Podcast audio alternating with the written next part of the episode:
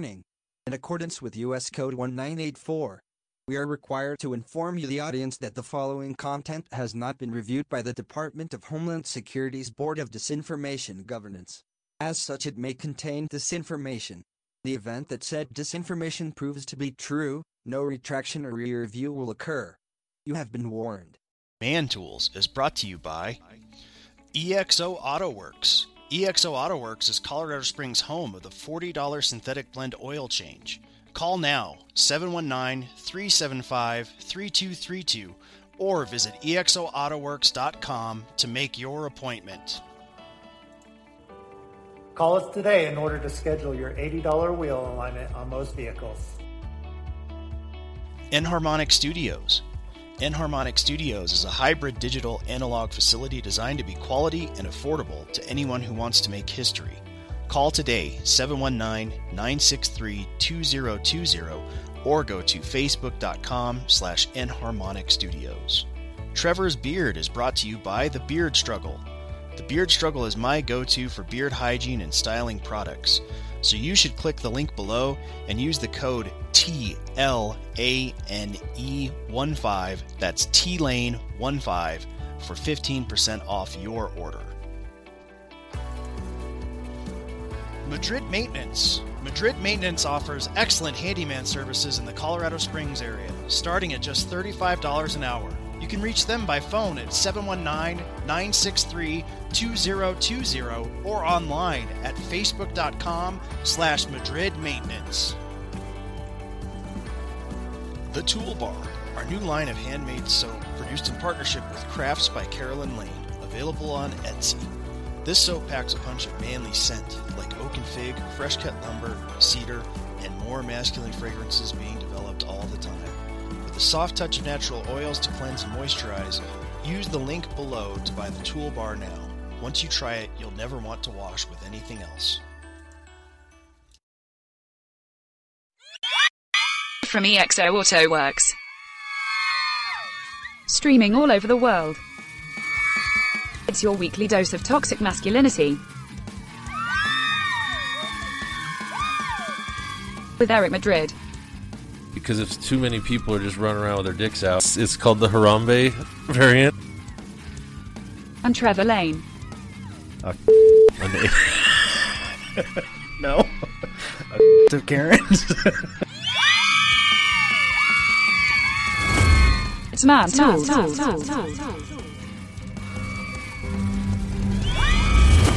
Welcome back to another exciting Thursday evening. It's Man Tools, Man Tools Media, on the t- on the twatters and on the uh, the YouTubes and the OnlyFans. No, we don't have an OnlyFans yet. Why not? Should- I don't know. We got a click clock. We do have a TikTok, yes. My mom was poor when we were growing up. I had to have twonkies. Couldn't have the real thing, so that's what we were talking about today. Hey Hayes instead of ho hos. Hey Hayes instead of ho hos, right? Diet Shasta Orange. Mm. That was a staple. We even got fake ramen. It was like Roman. That's how broke we were. Oh, that's all right. That's all right. We talk about financial stuff here on Man Tools. Sometimes, yeah. Sometimes talk about um, relationship stuff on Man Tools, Sometimes, yeah. but mostly we just talk about dumb shit. That's that is correct. That's my favorite. Yep. Right? How they let us have a room and microphones and an internet connection. Neither one of us have been taken out with a sniper rifle yet is beyond me. No idea. I don't either. Uh, Well, it's because it's because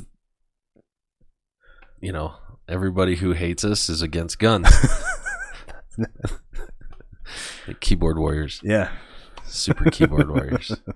I get a lot of emails in all caps. Does that count? Um, as what? Like getting my ass capped. I guess, yeah. uh, it's a thing. Keyboard capped. Keyboard capped. That's right. Gangster. Some gangster shit. That wireless keyboard. Some gangster shit over there. Can you tell I'm a little salty? A little bit. A little yeah. salty. Yeah. yeah. Yeah. Yeah. Just a little salty. I don't know. we- We've tried to make this not a He-Man Woman Haters Club, but man, I'm fucking getting there. There soon. are times. I'm getting there soon. There are times. Yeah. There are days. There are days, which is funny because our demographic is women 35 to, you know, 90 or whatever. they too have internet connections. That is correct. Yes. Maybe they should find us on YouPorn. or would it be Yo Porn? Can you can you live stream there? Um, I don't know. I know you can on OnlyFans. We could totally start doing that. we really should, just for the sake of being pricks. Sure. Like somebody stumbles onto it and I was like, "Ooh, man tools, what is this?" And then I don't know why I did it in a gay voice. Well, because only men, No. yeah, Yeah. Pay for shit on that. Either way, the customers are men on man. Either on, way, uh, on yeah. OnlyFans. I'm let's sure. just let's just be real. let's just be real. They're like, "Ooh, man, to yeah, sucker them into listen to our um, banter." Yeah. They'll get through like thirty minutes, and then be like, "Wait, Just sitting there like when when when is it happening? When is it happening? When is it? hap- Not yet. Not yet. Yeah, dude, we're the. uh Yeah, that'd be that's pretty funny. We're what is that thing called? We're the ultimate edging podcast.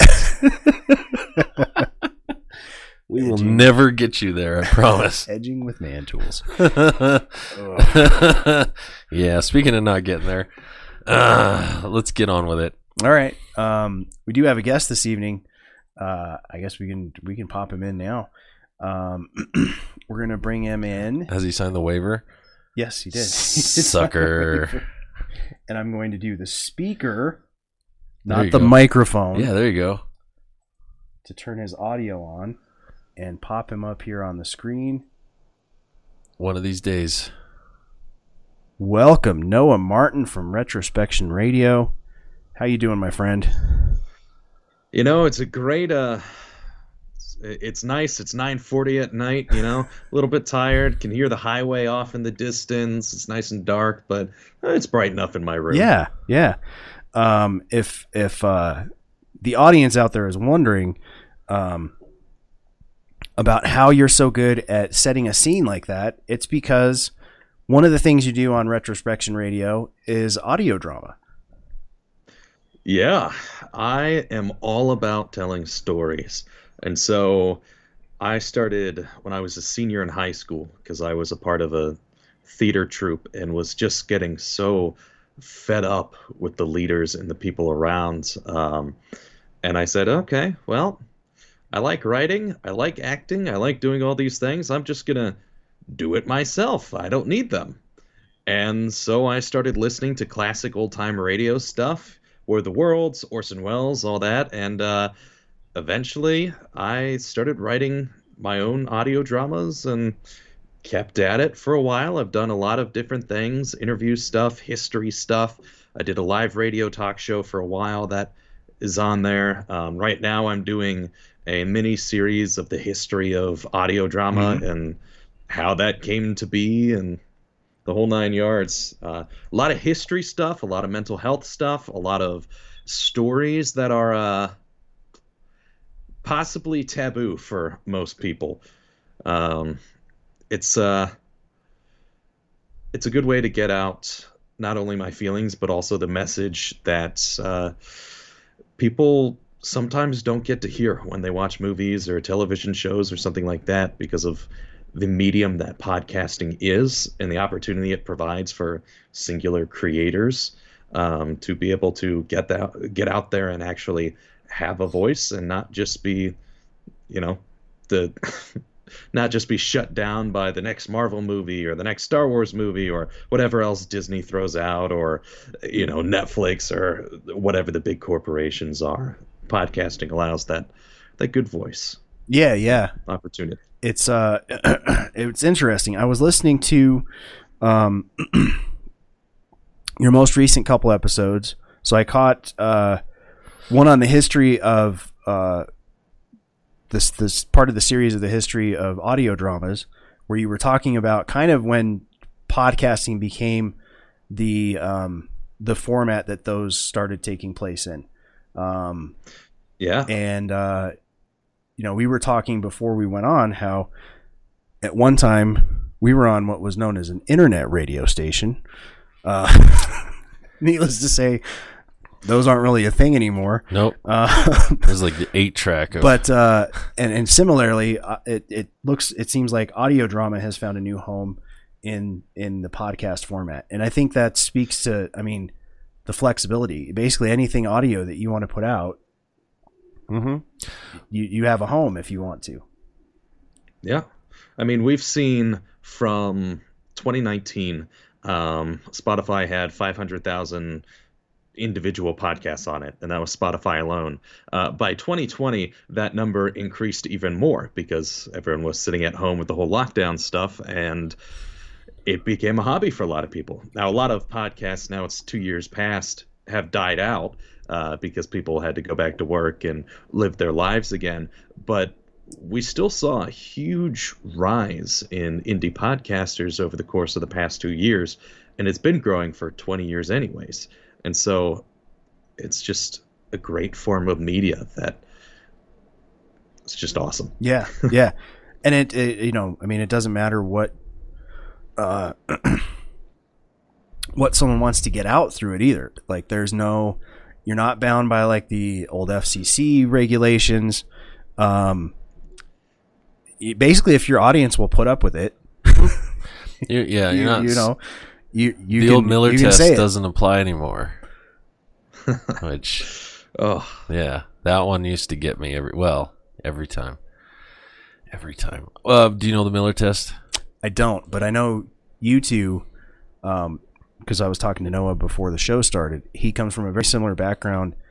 Did uh, did a lot of college radio, just like you. Yeah, yeah. So we had to learn all the fancy Yeah. terms, right? Oh yeah. It was uh that was the first thing that they told us in class was all right now there's a uh, george carlin's dirty Oh, words God, yeah. you cannot say online and also if there's any references to sexual activities Mm-hmm. uh, then absolutely not and then the teacher or the professor proceeded to play monty python sit on my face Yep. um, which is not allowed on the radio Yeah, we had the the after 10 p.m. disclaimer. We're fortunate to get away with that, but if you tried to play Soundgarden's Big Dumb Sex, you know, before 10 o'clock at night, you were fucked.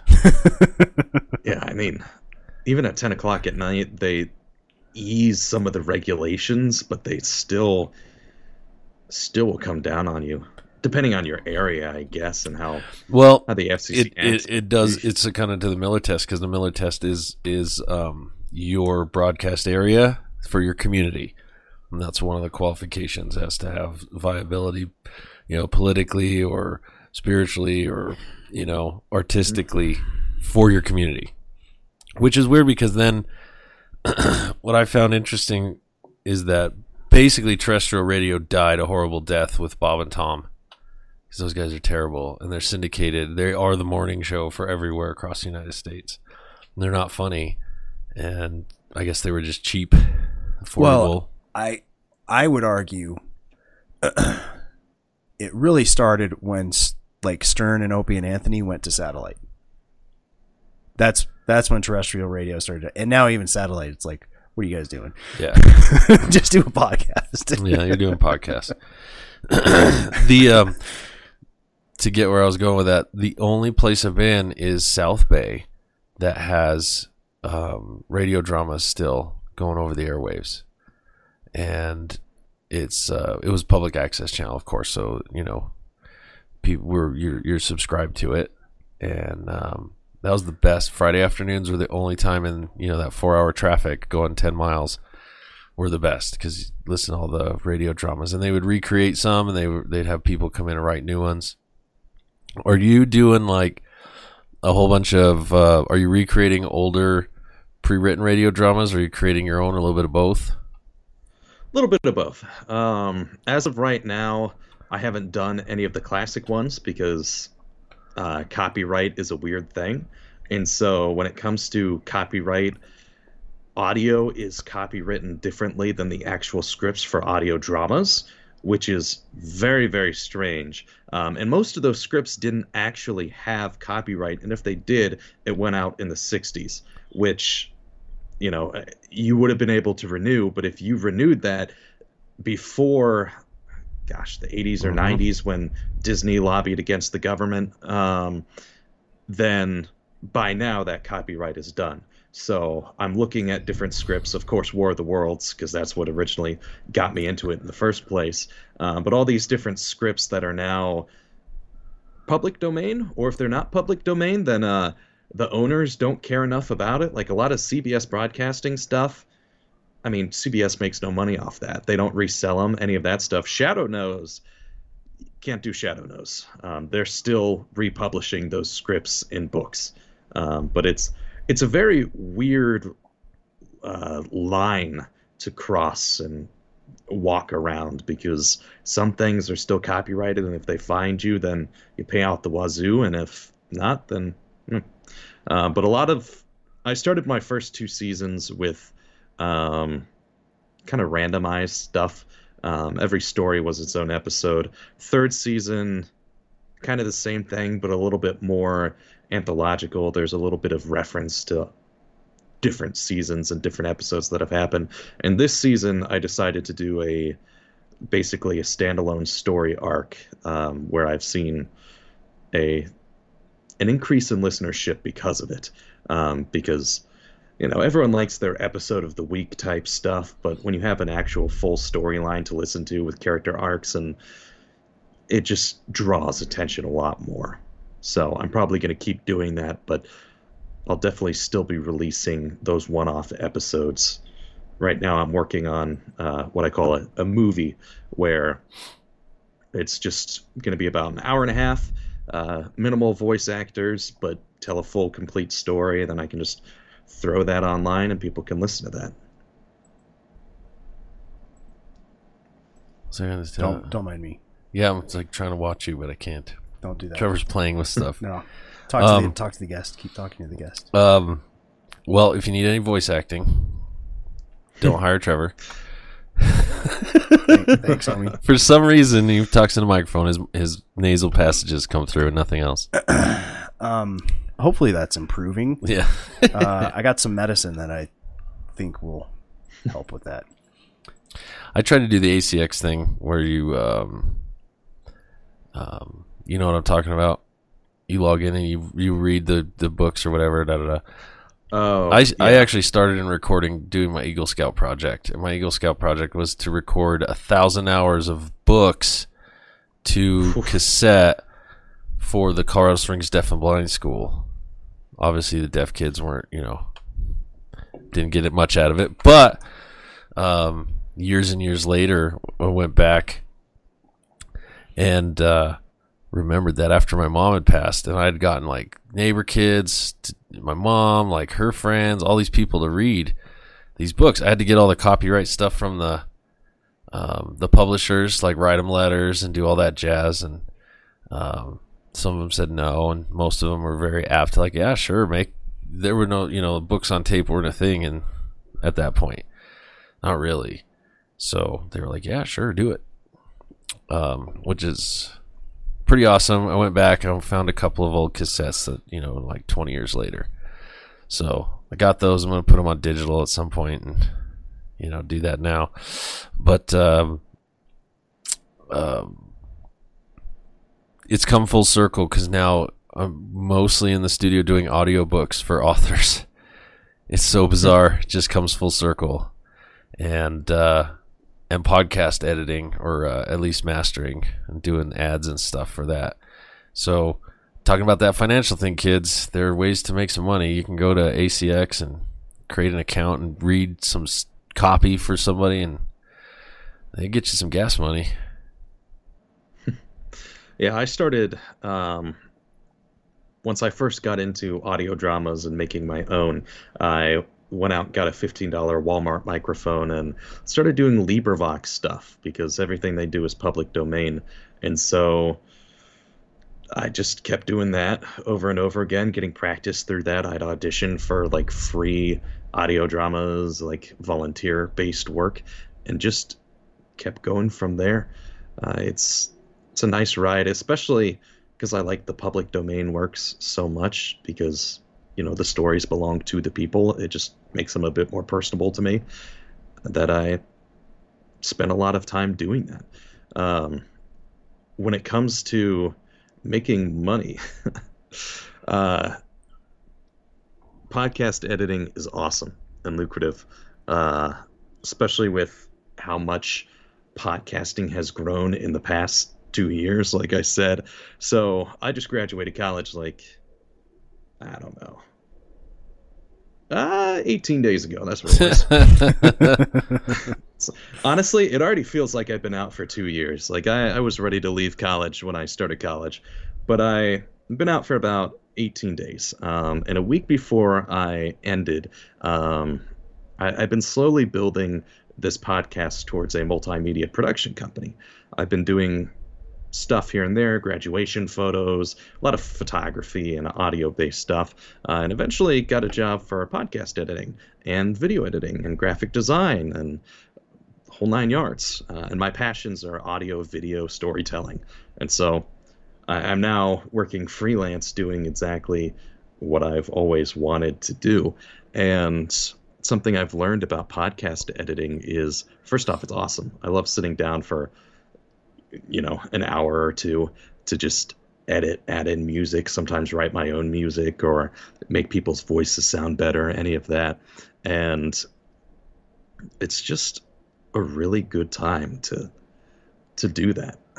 Well, podcasting so do, do me a favor and email Tom Morello for his podcast because I've emailed him like three times and I'm like, bro, your backing music versus your uh, spoken word microphone. Holy Jesus! It blow it blew out one of the tweeters in the van when it. I was like, level your volumes, bro. You need to call him Yeah. and get it done for him. Like I'll even give you a reference. Like, yeah, hire this dude for reals. Because it's like That's- it's like this. It's like I'm Tom Morello, and you're listening to da da da da. The music comes in, you're like, fuck. Speakers are blown. Yeah, you need to work on his. Get on that team. that's one of the one of the things I've learned about from like if you go back and listen to my very very first episode released January 25th 2018 when I was 18 years old just about to graduate high school uh, it's awful. I used Pinnacle Studio a video editor to do it and it's not an audio podcast it's not an audio editor either and so it just it sounds awful. Um, and now I've done some tweaks to it over the years, but I mean, I had that $15 Walmart microphone. Uh, my parents had a crawl space, and I just threw up moving blankets in the crawl space and threw in a chair and a desk and said, All right, here we go. So, audio is just genuinely terrible for it. And over the past years, I mean, over the college experience, I've learned audio editing and leveling and how to even level in the first place. And that stuff is really important because if you don't do it, then you get your ears blown out, Yep. and nobody wants to listen to your podcast if you cannot hear it anymore. Yep. That's true. It's it's. I tried to explain to somebody music. They were like, "Well, you know, it just sounds really good." I'm like, "Yeah, because it's not confusing. It's not. It's mixed properly. You're listening to a, a mastered, fully produced song, and then you're jumping over on your Spotify playlist to an indie artist who did it in a crawl space with some blankets and a cheap microphone." The passion is still there for both of them, but your brain is like, I'm confused. What's happening? It's I- I don't understand. Your brain is telling you, no, I don't want to listen to this. This is terrible. Yeah. And so, Well, it's funny with music. Some genres pride themselves on that. Like black metal. yeah, oh, They're dude, like, a dude, don't production. even Get me started. No, no, no. We're gonna take a cassette deck. Yeah, with a built-in microphone and hit record. Yep. I actually got fired from a record label because I let the artist produce the record and they're like, put reverb on everything. I'm like, guys, it's not a good idea. And they're like, no, no, no, fucking do it. It'll be awesome. We want reverb on the drums. Uh, Get everything. the kick drum. Everything. No. So It was just drenched. It was soaking wet, like coming out of the lake, in half in the lake. And then the guy calls. He's like, "What the hell is this?" I was like, "Well, they sent you the demo." He's like, "No, they said this is done." I was like, "Well, maybe you should have talked to me first. He's like, "You're fucking fired." I'm like, "No, no, no. That was their demo. I gave that to them for the uh, their experience." He's like. They already released it. And I'm like, How, well, you're the record label. How'd they release it? They already put it up online. I was like, well, that's not on me. You owe me seventeen hundred bucks. Fuck off. yeah, it was bad. It was really bad. Um, Yeah, I did a year of audio production and uh, music production, and that was one of the things the professor said was, "All right, we're going to start off by listening to a song, and you probably know the song, um, and then you're going to get the files and you're going to make it sound like what it sounds like on Spotify." And uh, that was not easy, but it was a great way of you know being thrown into the deep end just really helped to learn because you're right it, it has so much work that goes into music production where like i, I had the opportunity to be uh, the video editor for a music video and it was fun to do anyways but i talked with the audio engineer afterwards and asked him like hey what were some of the things that you put on to help with her voice? What were some of the things you did to help with music and all of that? And he just went through and showed me everything that he did um, which was generally much different from the way that i go around music and audio which is very eye-opening that everyone has these different ways of going about making music but at the end the final product still sounds awesome. That that is the best truism I've ever heard. I've I've always said, um, like bands come and vet the studio and they come and check it out. They want to hang out, whatever. And and the last thing I talk about is money. That's the very last thing. Like try to bring it up. I waylay them and talk about other stuff. The biggest thing is is like is how do you guys work? Do you want to smoke weed all day? And then capture lightning in a bottle in the last 30 seconds of your day, of your budget, the last hour, that's awesome. Go to Bill Douglas at Royal Recording and hang out with him. He will do that job for you and do it really well because he'll sit around, smoke weed with you all day, and then capture lightning in a bottle. It's about the vibe of the producer. If you want to get yelled at and screamed at and like thrown shit at, you know, go talk to Steve Albini. Like he'll fucking throw candle wax at you and make you work harder it's about your vibe and how you want to go about doing it.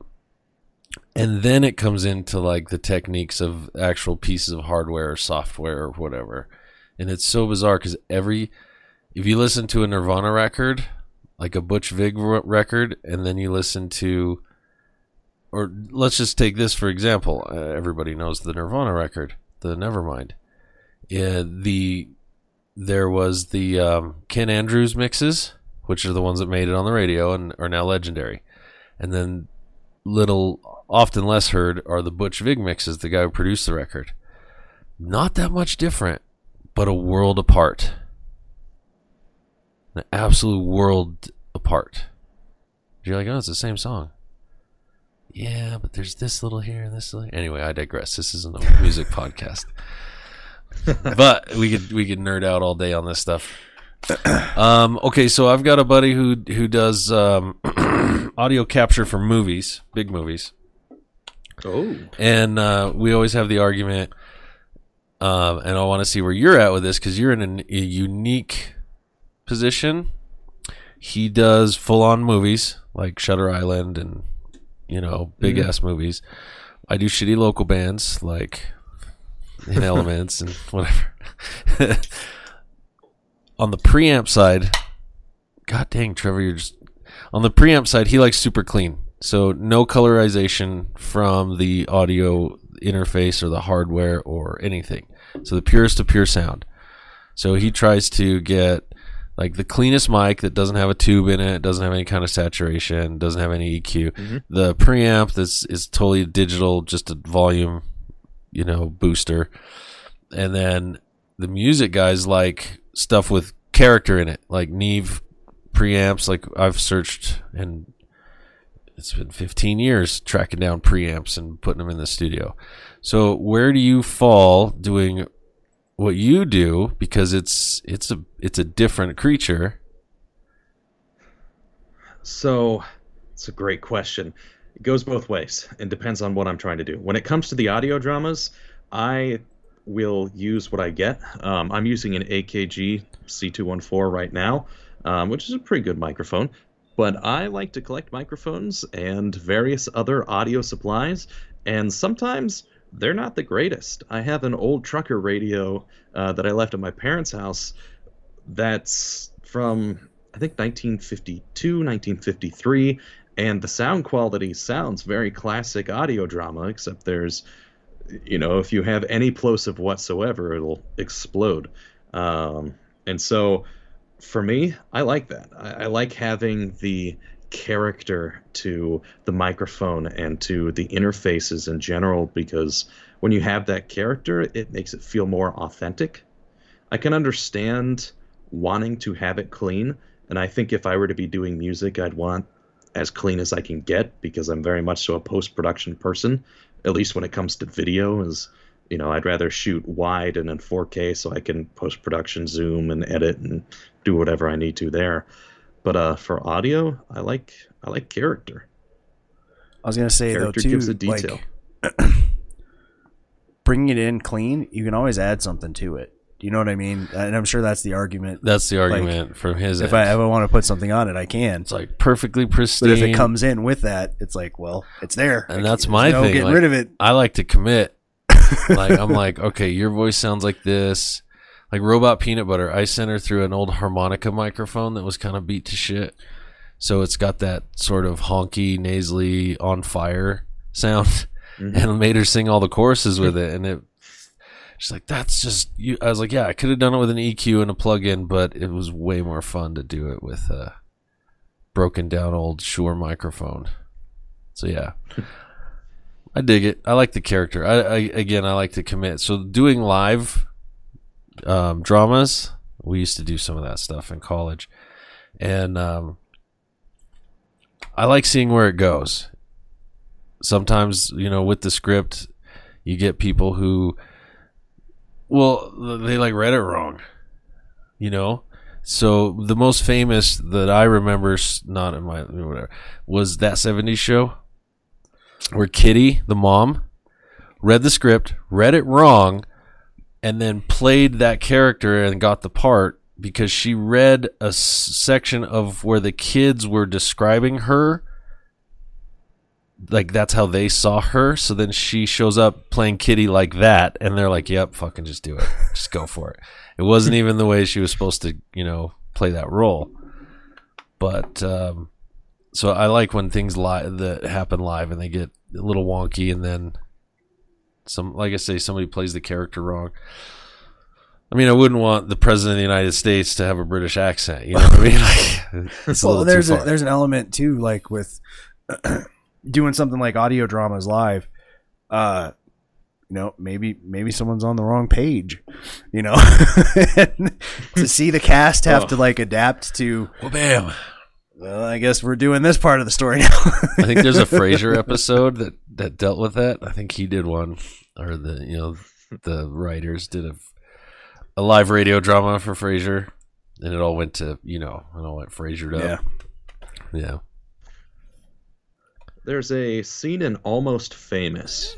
Um, I I know going way out of the way here, but I figured you probably know Oh, yes. Almost Famous. Um, story of Cameron Crowe? Exactly. Mhm. Yep. Yeah. Um, and so there's a scene in Almost Famous where uh, he's right outside with uh, Penny Lane. I for, I think it was the fictional bands concert, whatever they were called. Um, and or she whatever. asks him, Was it like, "Hey, do you want to go here?" And the actor just genuinely was like, "Ask me again." because he didn't know what the line Actually, was, and it and it made it into the movie. Yeah. and it, it like it's a really heartfelt, good moment. And it seems like he's in character because he, as an actor, forgot, but his character probably was relatively nervous at that moment Right. and was might have said that too. I don't know. I know. Authenticity. I love that stuff. I absolutely love it. Stillwater. Well, and if you if you forgot your line, I'm sure you're just as that conjures up the same kind of nervousness as a little kid who's you know maybe about to go somewhere with a pretty girl. Yep. That's right. Stillwater, I think. yeah. I'm a golden god. Yeah. I love the part where they're talking about the mojo. You can do a whole sheet of paper in 18 minutes. Weird tangent. Watch the uh, documentary that came out a year or two ago about all the writers for Rolling Stone. All the guys. Whoa. Yeah. Uh, uh, what was it? Jim Jim Fong Torres, like one of the original writers, and uh, Bob Wells, all those guys. It's a great documentary. I watched it yesterday. I was like, oh, this is amazing. I'll put that on my list of to watch, was- which I actually do have a list for. Nice. It was super good. I don't know. Documentary TV and the new Star Trek are like the best things out there right now. Oh, Strange New Worlds. Yes. Yeah. I got all the feels. I did. There were there were a bunch of callbacks, a bunch of and I realized we're in the new the new new universe. Yeah. Yeah. Yeah. Or is it a new Kelvin, or like is there another universe after I that? I don't know, man. It's They're in the uh they're in the it's in the Eric Discovery Eric fucked with the timeline universe. yeah, they're in Eric Eric Bana came back and wrecked shop universe, and then slash Discovery went and did a whole bunch of shit they yeah shouldn't have done. Yeah, they yeah. They, when this is way off on a tangent. When they first announced Discovery, I'm like, Yeah, me too. I was like, oh, they're gonna mess with stuff that's gonna conceivably change stories, and I'm Yeah. like, that's gonna be a problem. I was just I just got my notebook out. I was like, uh oh, I gotta have to timeline this shit out. Like, where are we at? How's this tie in with I a, Picard? uh, does it even tie in with Picard at all? Picard was trying to head sort of that way to fuck up the Romulans, and Spock didn't make it in time to save their planet. That's like the only arc. It's like the only little. Hmm. Yeah. So So basically, they Something could do they could do whatever the fuck they want as long as at the end of Picard, Spock fucks up and doesn't. You know, he gets stuck in traffic Well, and he- he doesn't make it over and save Romulus. so, so Star Trek went down this strange route where, um, or at least I, find this interesting as a historical and storytelling perspective, where Star Trek, you had your original series and you had Next Gen, and all of those got movies, except for Voyager or Deep Space Nine or Enterprise, but they don't count. they don't. I like Voyager. They don't count. um, and then you get the reboot and the Kelvin stuff, and you have all the actors for those movies, um, but they don't translate to the television shows. Right. And so effectively, you have two people playing Kirk at the same time, or you have two people playing Spock at the same time, and I feel like it misses a little bit of its character, its uh, genuineness, because at least to me, what made the films um, so much fun was that I could then go watch the TV show afterwards. Right, And that's yeah. what I did most of the time. And I th- And so the films kind of miss that point of like Discovery doesn't have a movie. I feel like it probably would. I didn't finish Discovery, I, you know, but like Brave New Worlds probably won't get a movie either. And No. and I th- I think I think that's one thing where Marvel is hitting the nail on the head a little better because there's not the separation of the TV shows from the movies. If a character appears in the TV show, it's played by the person who played them in the movie. Um, you know what I mean? Like, Yeah, if Iron Man shows up, Yeah. it's Robert Downey Jr. The end. The Whether it's a TV show or a, you know, Yeah. um, if Cap shows up, it's fucking Chris Evans. That you know, Yeah. uh, Well, I think they had the money to. Well, not that Paramount doesn't have the money to pull it off. I just think I I, I, mean- agree with you wholly because the callbacks from the movies to the show are awesome. Like you you know backstory on so and so because oh yeah, Worf fucked that one bitch Well, on that I one think- planet, and now he's like kind of salty about this, and then you realize that that's what he's I doing think in the movie. I think some of that too is because when um when like the Kelvin movies came out, there was still the stigma of once you do movies, it's like, well, I'm not going back to TV. the money, You know what I mean? And this, yeah, And I think I think the streaming services have kind of busted that. They're like, Yeah. no, no, no, it's just as lucrative. Here's here's a giant pile of money. Here's a giant pile of come, cash. come do our TV show. Did you ever see what we left behind? I did not. Oh, the documentary on uh, what we left behind. Trevor, yeah, it's a documentary on Deep Space Nine, and not ruining anything really. The main thrust of that was had Deep Space Nine come out during the streaming, it would probably be the number one Star Trek show Interesting. because of the huge story arcs and the huge storytelling. And I mean, you've seen all Deep Space Nine, right? I have not. Oh. I've gotten like three episodes in, and I know it's Star Trek. You've got to give it a little bit more time. it- but my brother and I Yeah. used to do Voyager every year, Right. rewatch the entire series, and so DS9 is that's kind of it. harder to watch. It's easier to binge. And that's what they were getting and at. that's what they're getting at. 'cause, Streaming it would have been great. Yeah, they kept moving the time slots. They did the same thing to Firefly, and Firefly got fucked Mhm. after one season. So they did the same thing to that. So I remember like, oh, who's this Benjamin Sisko guy? I'm like in a Kmart. I'm a kid. I'm looking at the TVs in the TV section, going, oh, this is cool. And I watched the first episode of Deep Space Nine at the, the Kmart, and I was like, oh, we got to watch this, and then didn't see it until basically it was on DVD because you couldn't find it ever. It was on too late at night. It was on too middle of the day. It was they jacked up. They yeah. I think it's interesting. Um, as much as I don't like Disney, the idea that Marvel has brought about has completely revolutionized the way that we, as the people, um, as viewers, enjoy entertainment. Where there needs to be, you know, season-long story arcs. Long gone are the days of a cowboy riding into town, solving a singular issue, and then going off to the next episode to do it all over again. You mean the And Mandalorian? Instead, yeah, well, that's why I didn't like with the background too. story arc. Yeah, yeah. Um, but Basically, it's it was a it's a west. It's the old westerns. yeah, and it also has a lot of samurai to it, Oh yeah. um, especially in the music, which is very interesting. But digress. Uh, so Marvel went into the idea of Iron Man and all of that after the failure of the Hulk movies. Um, I would assume in the way of uh, it'd be nice to eventually, in 15 years, make this an whole Infinity War thing. But right now, let's make a solid movie where you can watch and understand what the characters are.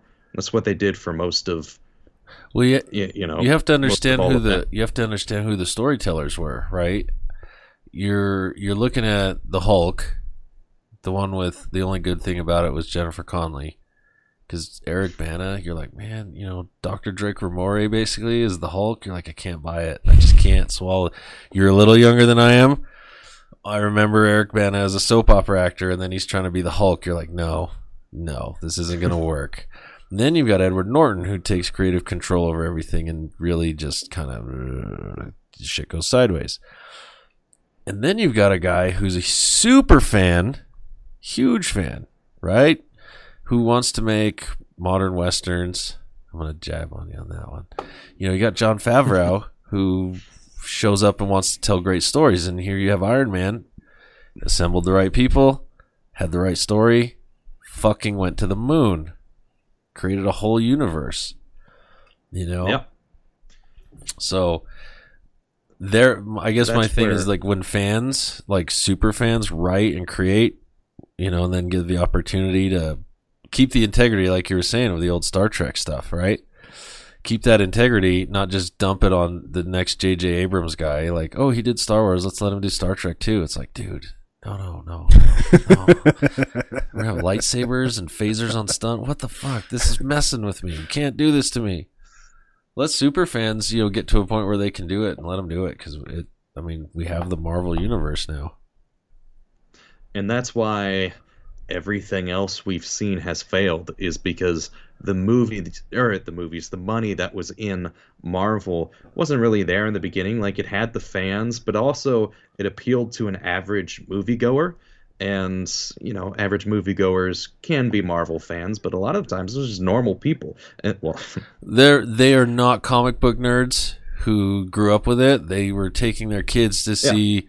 Oh yeah, Iron Man. Yeah, Black Sabbath. Yeah, yeah. yeah. You know what I mean? They're, they're, the disconnect is there, but they took their kids to see it, and now those kids are now you know helping make those movies. You know, this is that was a long. This has been a long push yeah for this stuff. Well, and that's why when uh, Universal tried to do their stuff with the Mummy, and you know, despite the fact that it was a Tom Cruise Mummy movie, and that sounds awful That after was Brendan not Fraser Mummy. nailed it. that was um, that was Mission Impossible Six.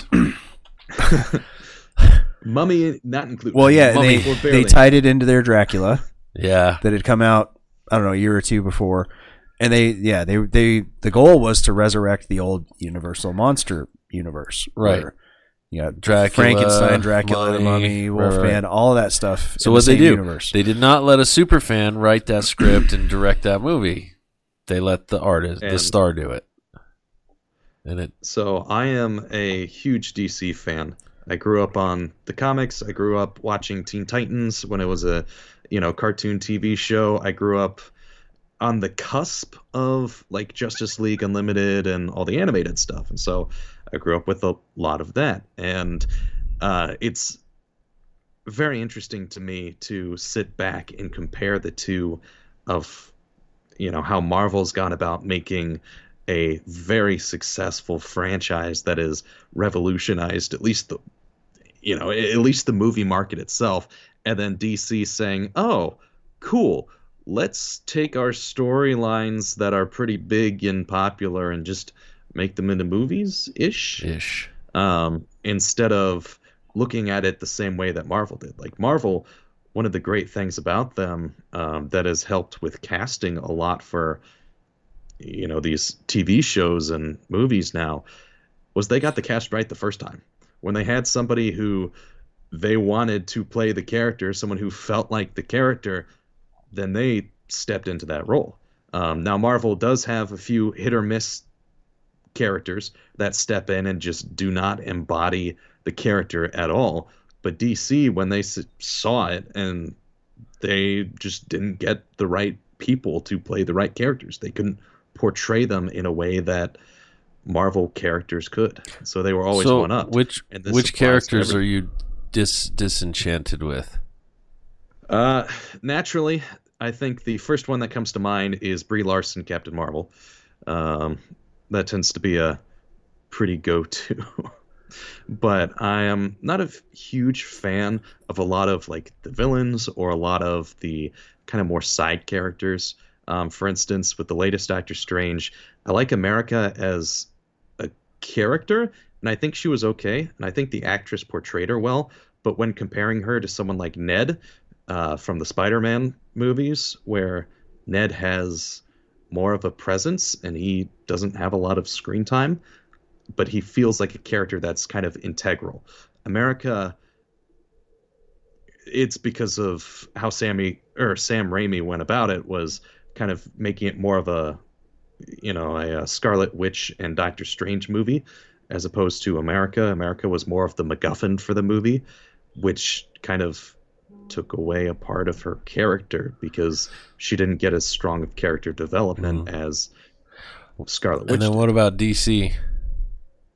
Oh God, Yeah, I I have yet to see a Batman I enjoy, because someone sometimes they nail the Batman, but miss the Bruce Wayne. Sometimes they miss the Bruce Wayne and or sometimes Yep. they miss the Batman and nail the Bruce Wayne, and that's where you run into an issue because you know DC doesn't care about getting the character right the first time, which is why we've seen what this the third Batman in ten years, where or third person to play Batman in ten years ish. Christopher Nolan, Batfleck. Well, and there's and- there's rumors that Pattinson. that they're still going to do Justice League stuff with Affleck, and it's like, wait, wait, wait, Wait.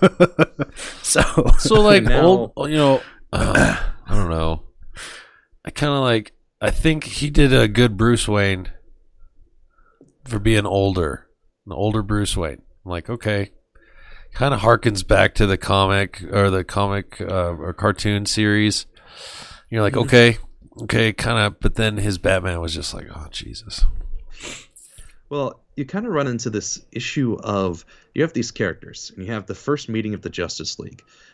You don't want to start the Avengers with Robert Downey Jr.'s Iron Man being 60, 70 years old and he's the one who brought everyone together. Yeah. Same thing for Justice League. You don't want Batman or Superman to step in and they've already been a superhero for 60 Yeah. years or whatever and then because then the characters already learned and done a lot of their arc and so they haven't actually you know i'm sure they can help with other character arcs but as the other members of the league go about their stories and becoming the heroes that they eventually become you just miss a part of it like the friendship between batman and superman is still there but it's not quite They as only- strong they only as got two this- 20-year-old males. The only thing they got was the contention. You know, Batman's Yeah. fear of of his superpowers. That's all you get from that movie. Like Well, that's and the of- whole Of course, movie. the the super cheesy Martha, Martha, and it's like, martha okay, it yeah, hurts all right, Martha. we're going we're going with that. Like that's gonna be the We're gonna okay. We'll be friends now because our moms have moms the have same name. Also, it goes back to uh, how lazy are comic book writers because that was totally from the comics. They're both named fucking Martha. like they didn't come up with that for the movie. Yeah. That's a what's a good mom name in the in the Martha. 30s? Someone went Martha. That's a that's a good mom It's name. perfect mom Okay, who cares that both Batman and Superman's mom's name is Martha?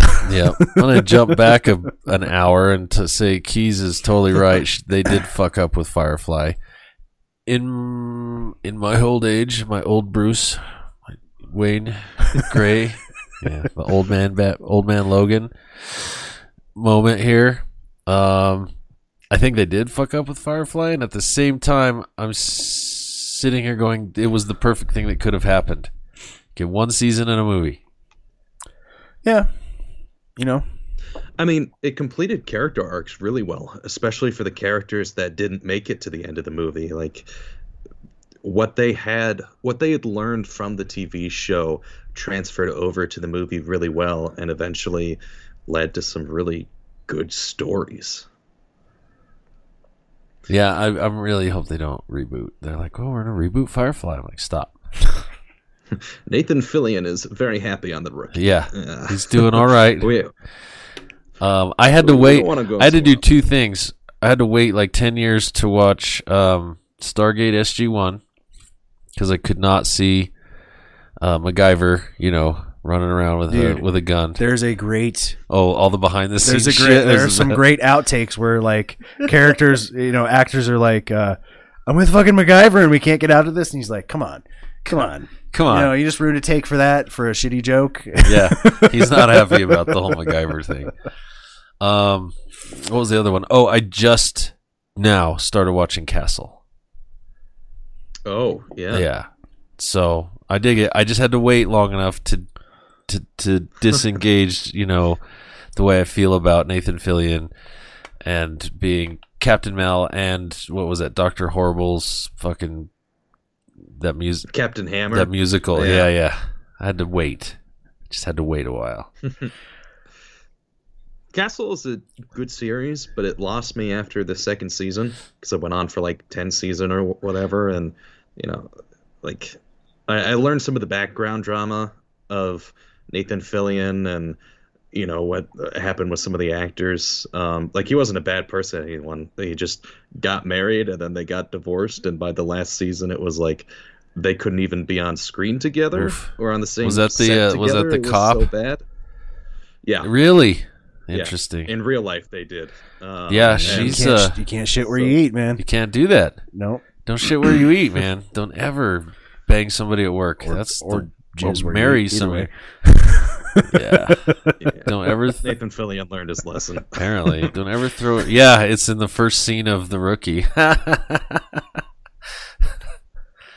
Trevor hasn't seen it. i haven't but i don't know but then there are then there are people that make it work like back to deep space nine um i'll always forget his name the guy that plays bashir and Nana Visitor, who played uh, the Major, Yeah, they were married for a good portion of that series, got divorced, and just fucking went to work. plowed through and did their jobs. Yeah. didn't let you do. any of that shit creep in. That's what you do. So, well, um, before we go, I definitely want to get uh, make sure that our audience is aware of the um, the we mentioned it kind of at the top, but the uh, the men's mental health documentary that you got on your YouTube channel. I wanted to talk about that for sure before we leave because Yeah. that's kind of that was the impetus for you hitting us up. And we've kind of just meandered through all That's we kinds of nerd it. See shit. how I do it? Derail. I'm like I'm worse than Craig Ferguson's interviews. so yeah, definitely tell us about that. Yeah, I'll just kind of give you like the making of story. So it, it's my final semester of college. I've got an internship at a really awesome place that actually treats me like a person and is not just some intern. Go get coffee. Go do this.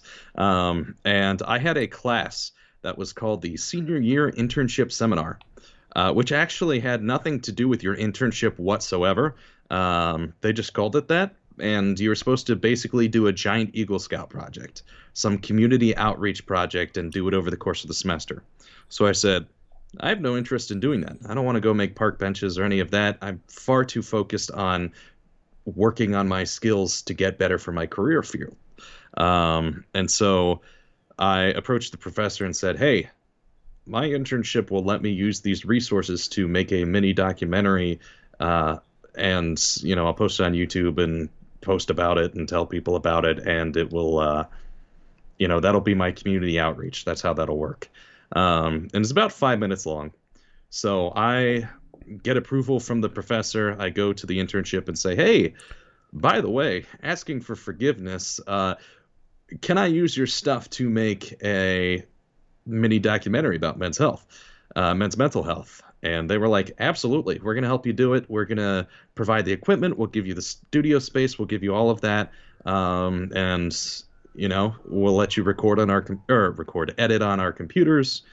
So I spent about two days working on the script, doing research, and had a lot of different things. Um, the first couple scripts were really statistical, and I was just throwing out numbers at people.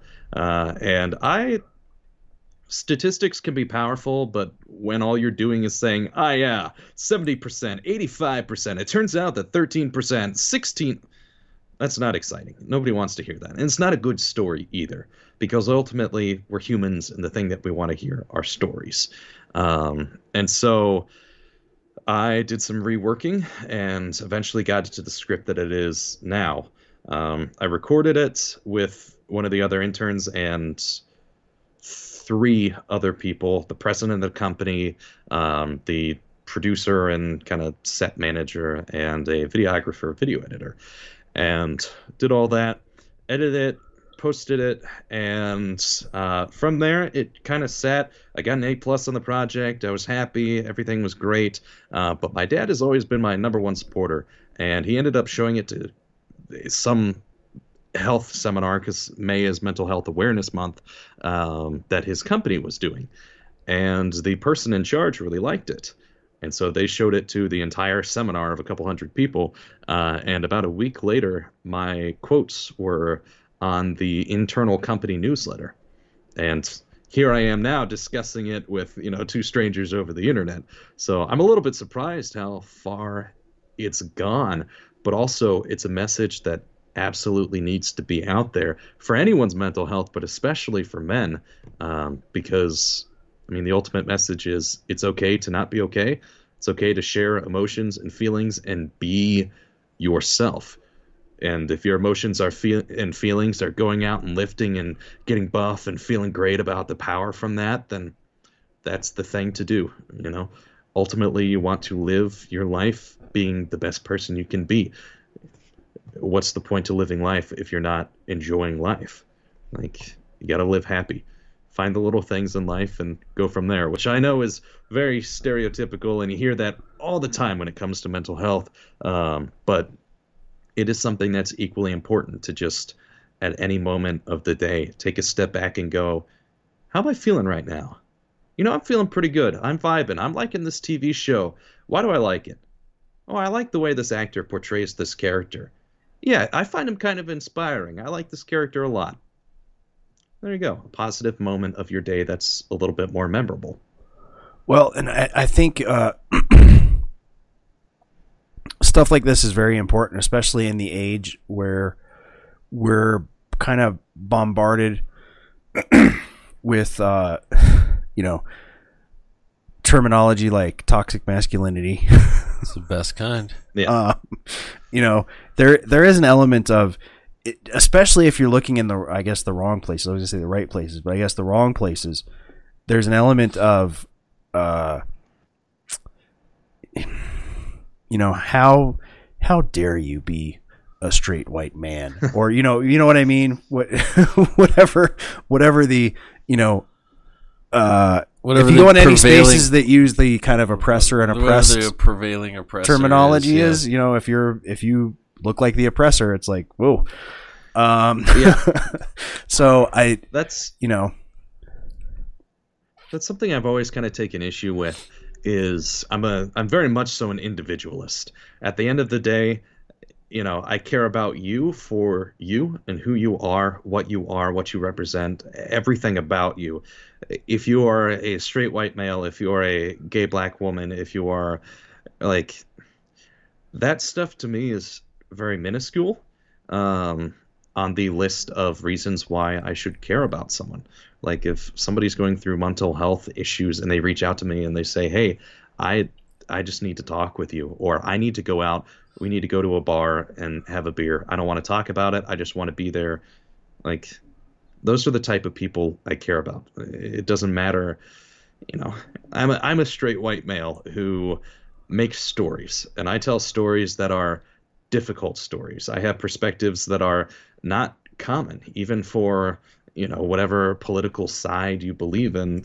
My beliefs probably go against either side, and that's the thing is all of those attributes about myself come together to make me.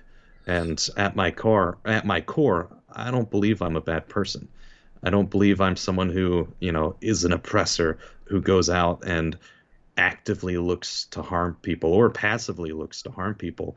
I'm somebody who in my everyday life understands that sometimes I hurt and sometimes every human on the planet can be hurting Mhm. and uh you know, we're all in this together as corny as it sounds. Like well and that's got to treat someone like a human. that's another piece of the the, the message from the movie uh you know and again it's like you mentioned it's only five minutes long i watched it earlier um but a, uh, a really good takeaway is there's a lot of pressure to fit into a box whatever that box is Yeah. and you know you what are your job.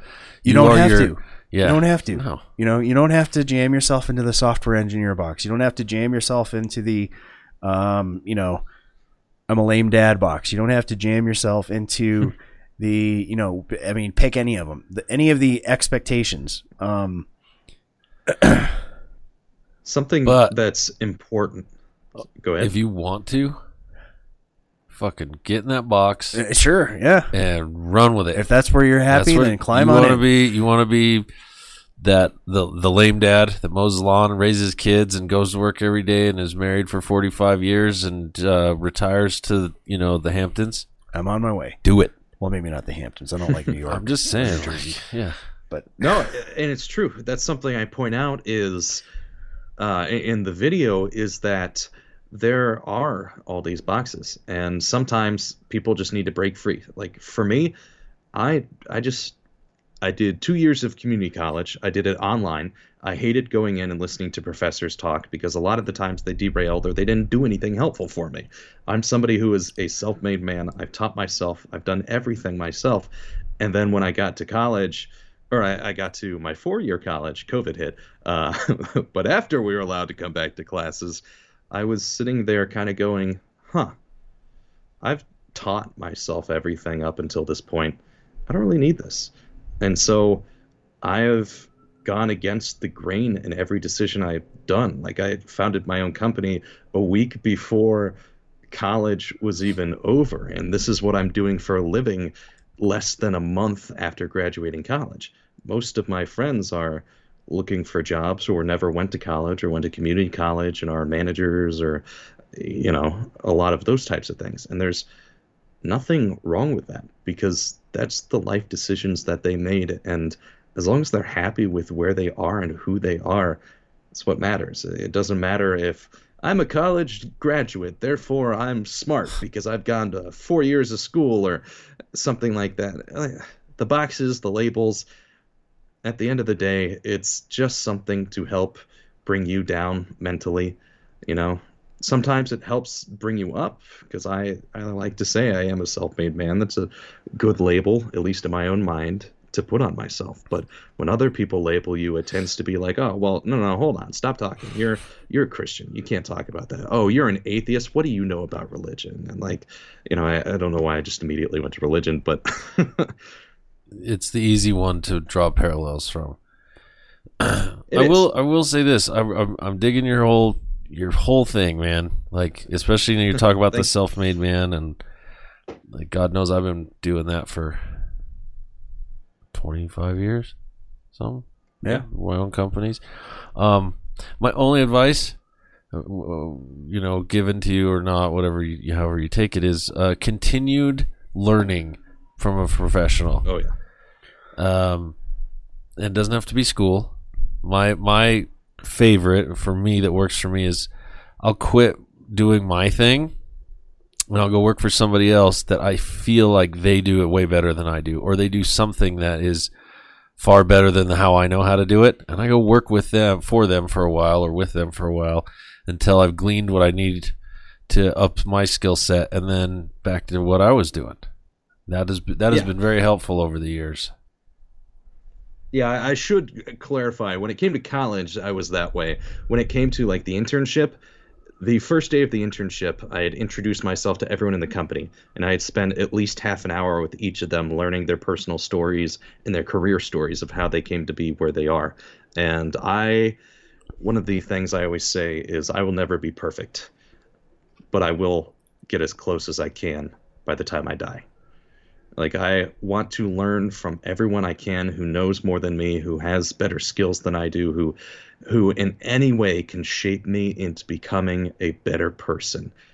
I will be, you know, right by their side and writing down like anything I can. Nothing is too nothing is above my head, nothing is below me, nothing is any of that stuff. I just want to be the best person I can because I'm living life, I'm liking it got a lot more to learn.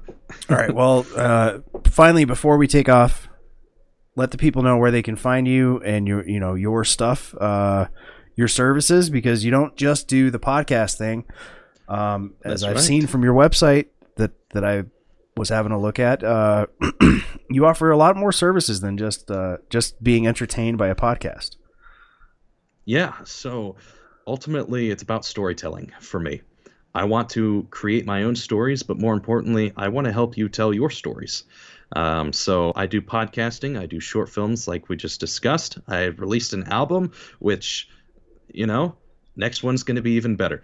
Uh, EQ was far too high on that album, but that's the point of why we do it. Uh, and also, I do podcast editing, video editing, such as video podcast editing, um, graphics and motion design. I spent about three hours today making a 30 second Mario knockoff video for a client.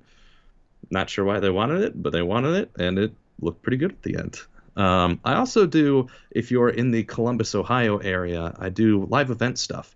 So I did a wedding this past weekend. Um, I also do grad photos, photography of any sort, videography of any sort. I also have equipment to be able. yes, this is what I've been dying for. finally.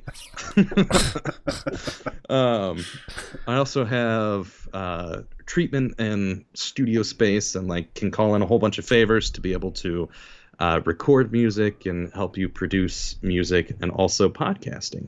Um, I'm in the process of making a podcast network, and so people who are interested in setting up a podcast or aren't don't really understand the industry or any of that stuff, then I'm also a creative consultant. I will help sit down, get the ideas for your podcast, help you funnel them out into your first three to six episodes. Um, and, you know, I'll edit it, I'll mix and master it, and I'll help you put it out there, maybe even do social media, whole nine yards. Uh, I've taught myself over these years, but I've also learned from professionals and anything digital at this point. I just love doing. Uh, yeah, that's kind of the main thing. When it comes to contacting me, uh, you can contact me at retrospectionmultimedia.com, um, which is a very, very long name. Or you can do retrospectionradio at gmail.com. Um, but probably the best way to reach out to me would be going to Facebook, Twitter, Instagram, uh, Reddit, if you want to, and just finding Retrospection Radio or Retrospection Multimedia. If you search either of them, it shows up. And you can send me a message, you can like and follow. Um, if you forget website or email information, you can easily find that on all of my social medias too. All right, man. Well, There'll be a link here, I'm sure. absolutely. Um, and uh, thanks for hanging out with us, talking about some nerd shit and Nerd some shit. men's mental health, and you know, it was a blast. I'm gonna hit you up on the twatters, man. We'll talk Yeah, talk gear. I collect preamps and microphones and guitars and amp Yeah. guitar amps.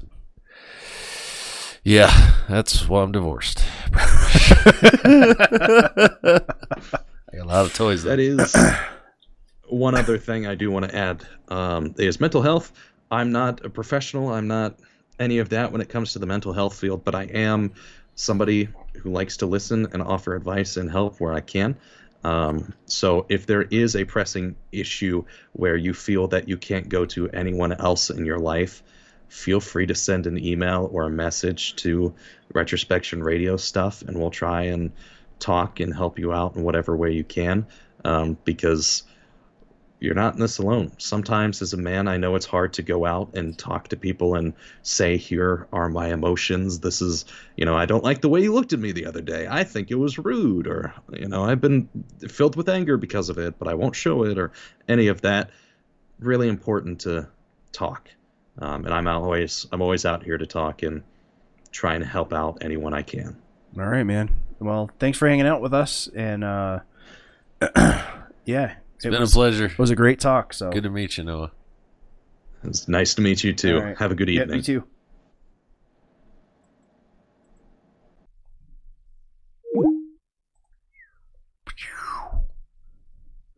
Yeah, Noah Martin, That was a cool, dude. pretty um, impressive young man. No shit. Like way ahead of the curve, man. Way ahead of the curve. He's gonna do all right. Um, as long as he doesn't burn out. Yeah, yeah. I got all these irons in the fire. So we have an old saying here on Man Tools. There's the young bull who tells the old bull, "Hey, let's run down that hill and fuck all them heifers." then there's the old bull who says, "How about we walk down there and then fuck all them heifers?" They're still gonna be there. Still gonna be there. just leisurely grazing. There's some sage wisdom in that. yep. well, speaking of uh, sage wisdom, we should probably uh, let these fine people hear from our sponsors. We should, yes. If I find the correct scene, there it is. So on my way over here, my brakes made an awful noise. And the last time I got them done, it was so expensive. You should go to EXO AutoWorks. They did a great job on mine and it was way cheaper than anywhere else I've been. That sounds great. I need to get their number from you. At EXO AutoWorks, we offer the best price on brake service in town. We include brand new brake pads, rotors, and hardware, which saves you money and gets you on the road faster. See our website for a full list of our services. Call EXO AutoWorks today. I take the booster with me everywhere. everywhere.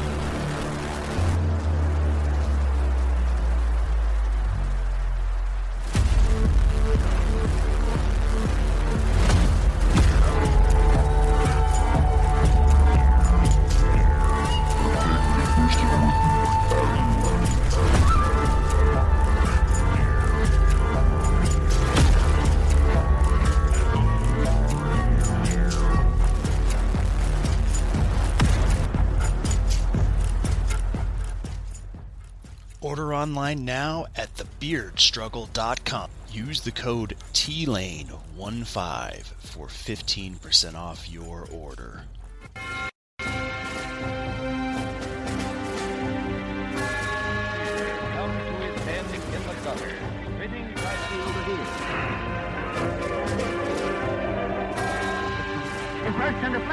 Started. Started. Fired his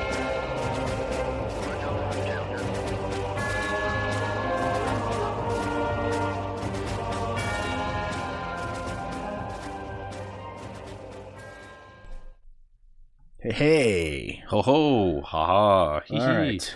Well, this week in his story, uh, let's see, May 19th, 1780, near total darkness descends on New England at noon. No explanation is ever found. That's bullshit. And this is in the midst of, you know, the Revolutionary War and all kinds of fun stuff happening. Just poof. Noon, it goes dark. No, sir, didn't happen. Did it? I wasn't there. I wasn't either. Okay. I mean, and for all we know, this is all bullshit media conspiracy nonsense that, you know. Why we have our disclaimer. Oh, that's going away, by the way. Did you hear about that? No. The disinformation board has been paused, and uh, the Professor Umbridge lady uh, tendered her resignation. You think? so, Wow. yeah. Um, yeah. So, let's see. Well, Um, we can't all drive Volvos.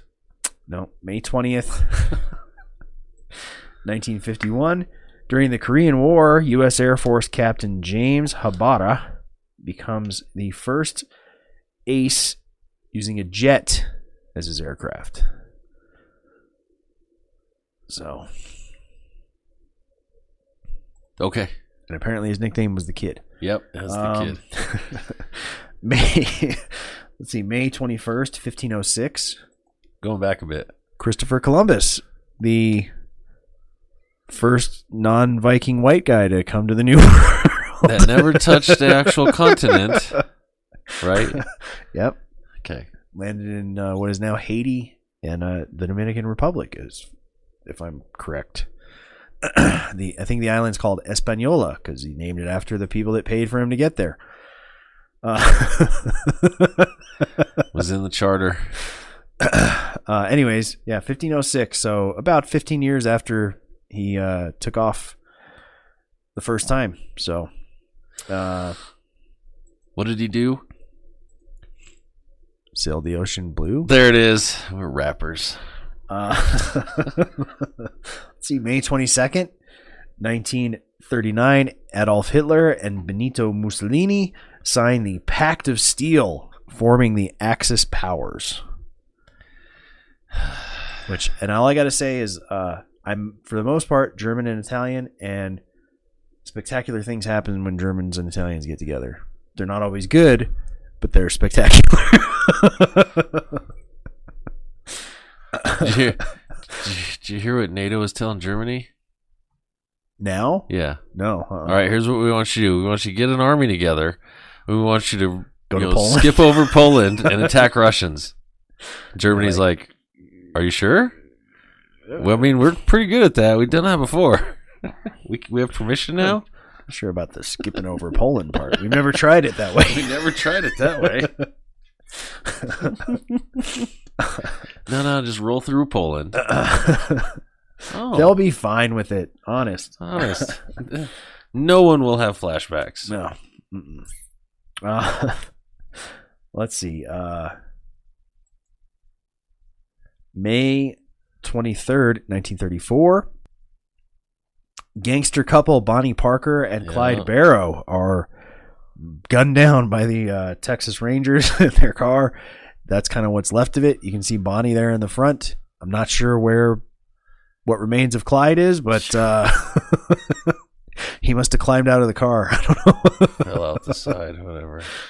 I'm not sure why the window's covered either, because everybody's seeing what's going on already. So, uh, I don't know. Anyways, um, let's see. May 24th, 1844. Samuel Morse. Uh, Founder of the Neal Morse Band. No, that would be Neal Morse. Oh. But uh, Samuel Morse tap, taps out the very first telegraph message on the using the code that he developed. So that's Morse code. Right. He's like, I'm the first guy using this, so I get to decide. Okay. Here, here's the code. Fun fact: You've been to the studio, right? Your studio? Yes. Yeah. You see all the slats on the wall, right? Uh huh. Humans don't do random. Correct. We Yeah. we, we just don't. Yeah. Do it patterns. And Even if you try, it doesn't it come out random. doesn't come out Yeah. random. So all those slats are Morse code. Mm. Hmm. Yup.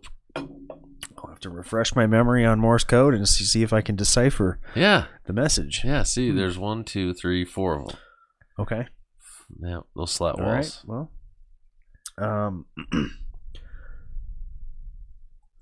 let's see. May uh, 25th, 1953, the first atomic cannon is fired, which sounds kind of misleading. The uh, cannon itself was not like nuclear powered. Uh, the cannon fired nuclear ammunition. Still just as frightening. That's horrible. Uh huh. It's like that's freaking horrible. Why would you carry that around with you? So many soldiers lost their ball sacks to that one. Yeah. Testicular cancer, Uh, just yeah, yeah. carrying those around. Ooh, yeah. That's horrible. um, and that has brought us to the end of our week in his story and uh, the end of our show. Oh, I clicked the, clicked the wrong button. Click the wrong button. It's it's been you took last week off. You were sick. You you're out of practice. Yeah. Uh, the moral of the story is that I should never have a week off. That's right. That's right. Oh, I can't mess with that. No, we'll just get out of here. right, well, that's fine. We'll just uh, jump to it. You're hilarious. Everybody, thank you so much for watching and or listening. Thank you to our sponsors, EXO AutoWorks Enharmonic Studios, Crafts by Carolyn Lane, and The Beard Struggle. Uh, get 15% off by entering the code TLANE15. That's correct. TLANE15. Look, As Beardy McBearderson as this beardy motherfucker right here. as nice as this. Yeah. Um, I still want a um, um, to see on Man Tools a bearded shower video of Trevor. The way they do them on the uh, the way they do them on the beard struggle commercials. I I made one of those for Instagram once. Yeah, we need to see I it. Like make another one. like 10, 10 chicks all going. Ah. Oh, one of those. Yeah, Yeah, I don't know about that. I don't know if my wife will be okay with that one. Hell, she direct it. Oh, maybe. Again, thank you for watching and or listening wherever you take a dump or drive your car and listen to podcasts. We're on the web at mantoolsmedia.com. We're on the social medias at liinks.co slash mantoolsmedia. And lastly, not leastly, please like, subscribe, share, rate, review. Uh, we need our YouTube pumped up still. That'd be helpful. Thank you. Um, you can go to ratethispodcast.com slash mantools and rate it. That's right. And of course, check out retrospectionmultimedia.com. And uh, members only. Our Samson the Simp video is out. Uh, will probably next week, uh, since last week of the month. I There guess that's when we'll have to make it. Uh, next week, we should get the um, the members only content for this month taken care of. So Get that I don't sorted know out. that's going to be yet, but It's I gonna have be a week to figure it out. Yeah, well, you know what we'll do? We'll put up a um, uh, maybe we'll put up a, a what are those things called? A poll. Oh yeah, Put a couple topics and go. Hey, what do you want us to talk about? Yep. Okay, we can do that. I knew you knew what a poll was. Yeah. Very familiar. Wow. Spent a lot of time throwing dollars at one. wow. well, mama's got to eat. That's right. Um, yeah. So Yeah. Thanks again, guys. We will uh, check you out next week. that's right. Good night, everybody.